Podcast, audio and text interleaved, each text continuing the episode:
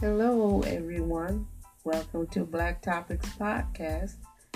Today is February 4th, which is a very special day for Black History Month because today is Miss Rosa Parks' birthday.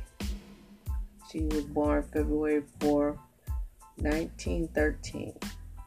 And you know, Miss Rosa Parks was always famous for her sitting down on a public transportation bus and would not give up her seat to a white person. Did you know, long time ago, back in the Jim Crow era, um, they, the bus was the front of the bus was made for white people, the back of the bus was for the black people, and I guess there was no seats in the back, so she sat in the front, and someone white came on and wanted that seat, and she would not get up, so she got arrested uh, for that, and um, that's how she made history. But they said on the news today, I was watching, they said it was actually another black woman just nine months before Rosa Parks got arrested on the bus.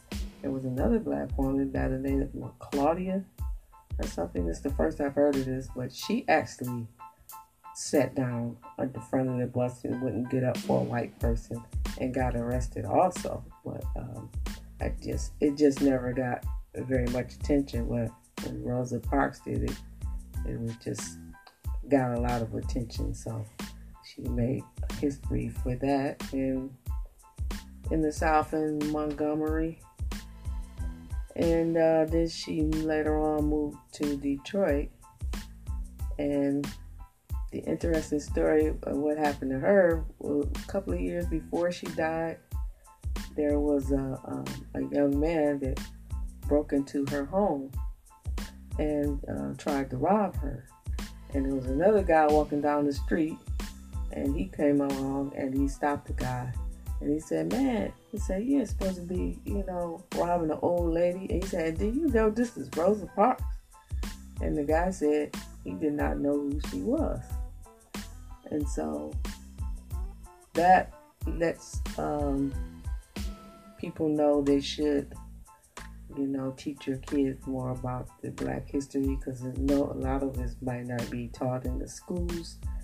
So, you know, you might want to talk to your kids about some Black history or just, you know, encourage them to use their phones. You know, we got these smartphones now that you can look up a lot of stuff and educate yourself with these uh, phones that we have uh, today. So, so yeah, I just wanted to say happy birthday to Rosa Parks.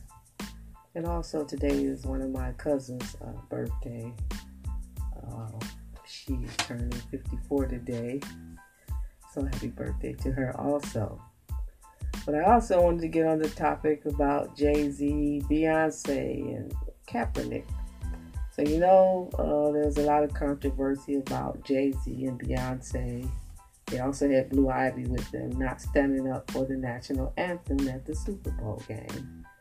And this one uh, YouTuber called it out. She said, Well, I don't know why people making a big fuss because there were other people that were sitting around Jay Z and Beyonce that weren't standing either. Like there was a white man sitting right next to Blue Ivy and he wasn't standing up for the national anthem.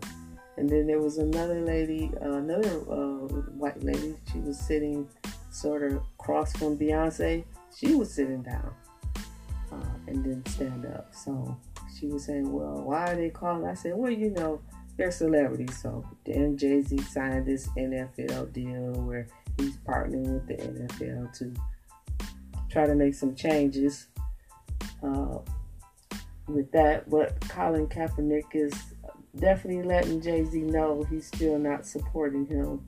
And so he tweeted out uh, telling Jay Z, Oh, I thought we were past kneeling because Jay Z, he's letting Jay Z know where you sitting down, so it's like you're you're uh, protesting the national anthem.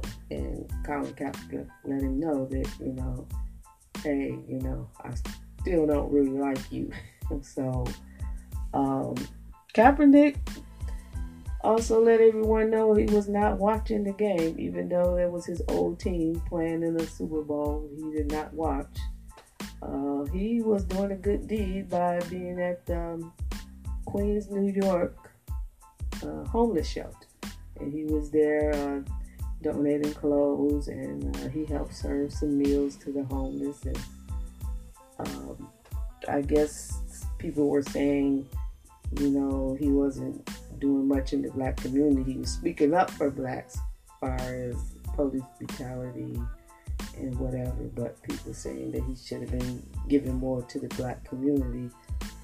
But, you know, uh, he done a lot just by kneeling at those games because he got blackballed after that. So, and he brought a lot of attention to, you know, uh, the national anthem and the lyrics. Cause Nobody really paid attention to the lyrics much until he started kneeling, and, and then he he talked about the what the lyrics were saying in that in that song, and you know, and, and uh, just speaking out, just being a celebrity athlete with millions of dollars, he never had to say anything because he had money. I guess he said, "I'm not on the, I'm not in the hood no more. I'm not on the streets dealing with these these cops and and uh, whatever." So he really didn't have to say anything. But it seemed like you try to help people and they always want more. You know, oh, you should do more. You should do more.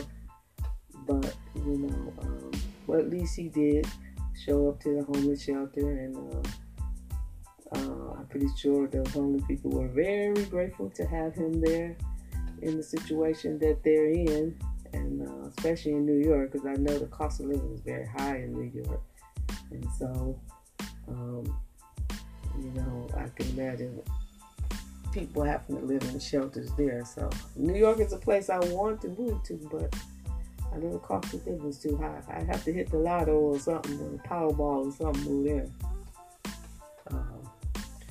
But uh, thank you to Kaepernick for um, participating at the shelter in New York. And that's all I have for you today. And thanks for listening.